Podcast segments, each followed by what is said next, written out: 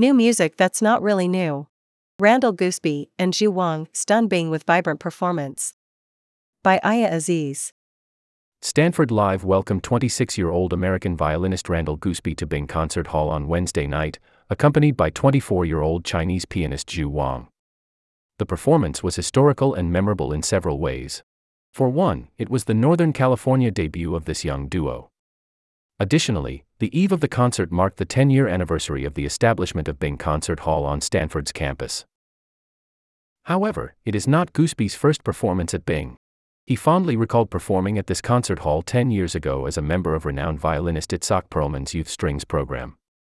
Just a teenager, Goosby recalls being fascinated with the beauty of the concert hall. Goosby and Wang boast an impressive list of accolades within their already extensive careers, with Goosby currently pursuing an artist diploma at Juilliard, continuing under Perlman's instruction, and Wang being the first prize recipient of the 2020 Young Concert Artists International auditions, and having already made appearances at Carnegie Hall and Lincoln Center. Yet when the two first walked onto the stage, I was struck by their youthful and charismatic energy.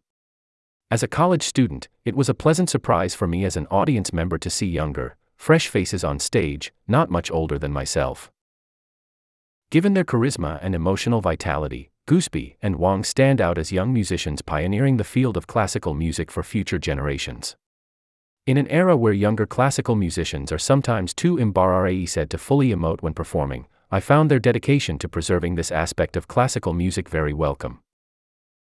Goosby and Wang's performance was my favorite of the ones I have covered so far this quarter. The duo clearly showcased great chemistry and played off of each other, which was met with a warm response from the audience, who barely filled up half of the seats in Bing. Nevertheless, the small audience actually created a more intimate atmosphere, especially with Goosby's witty banter. Yet perhaps what I respect and admire most about Wednesday's performance was its purpose of shining a light on underrepresented minorities buried within the history of classical music. Goosby clearly did his research when selecting repertoire that reflected this reality, and I appreciated him sharing the stories behind each one with enriching commentary. We often see classical music as Eurocentric, in reality, it pulls overlooked inspiration from all races, especially from African roots. As Goosby so eloquently described in the meet and greet after the concert. What we hoped to accomplish tonight was to introduce new music that is not really new. The duo opened with the Tantalizingly brief but brilliant works. Deux Morceaux.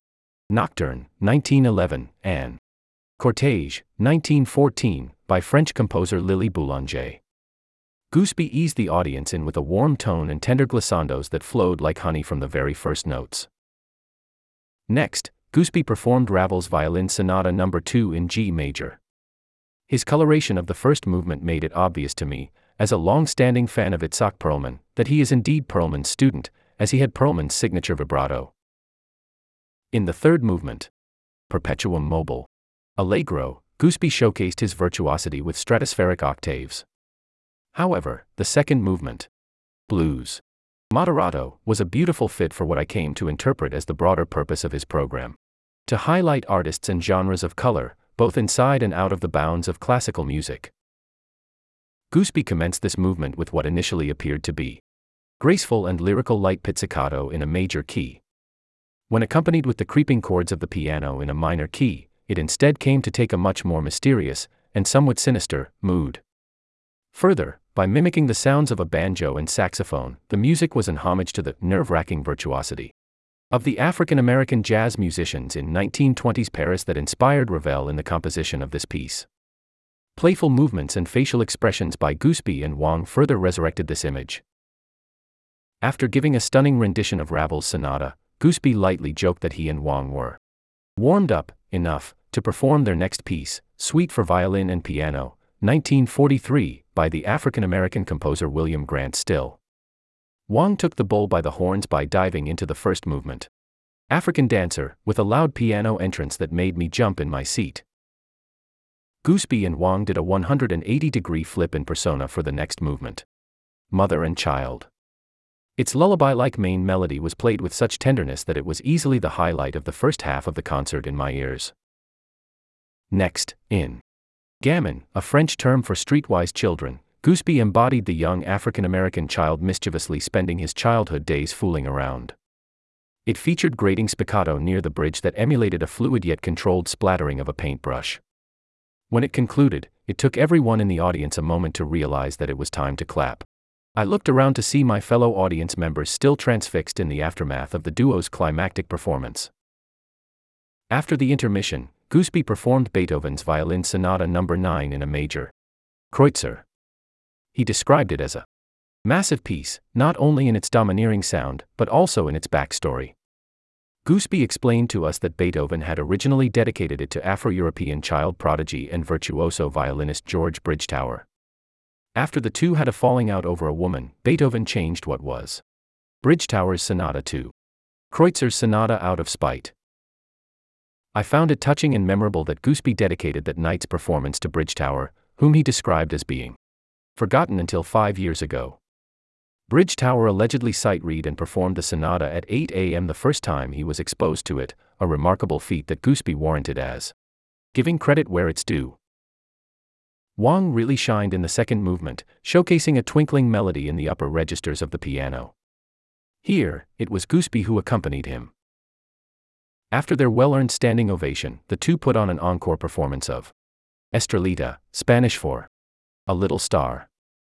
As Goosby described, the piece was originally composed by Mexican composer Manuel Ponce, but was later arranged for violin and piano by the renowned American violinist Jascha Heifetz. Having heard it performed in a restaurant by a local mariachi band in Mexico, Heifetz wrote down the name of the song on a napkin and returned to Los Angeles to record it in the studio. Wednesday's final performance was just as touching as this story. Goosby's fluid bow changes, as well as the intertwining melodic trade off between him and Wang, left the audience in a trance and let the audience release a collective ah at the conclusion of the performance. Editor's note This article is a review and includes subjective thoughts, opinions, and critiques. Aya Aziz 25 is a Volume 260 staff writer for The Grind and Arts and Life. She is also a staff photographer for the photo video team.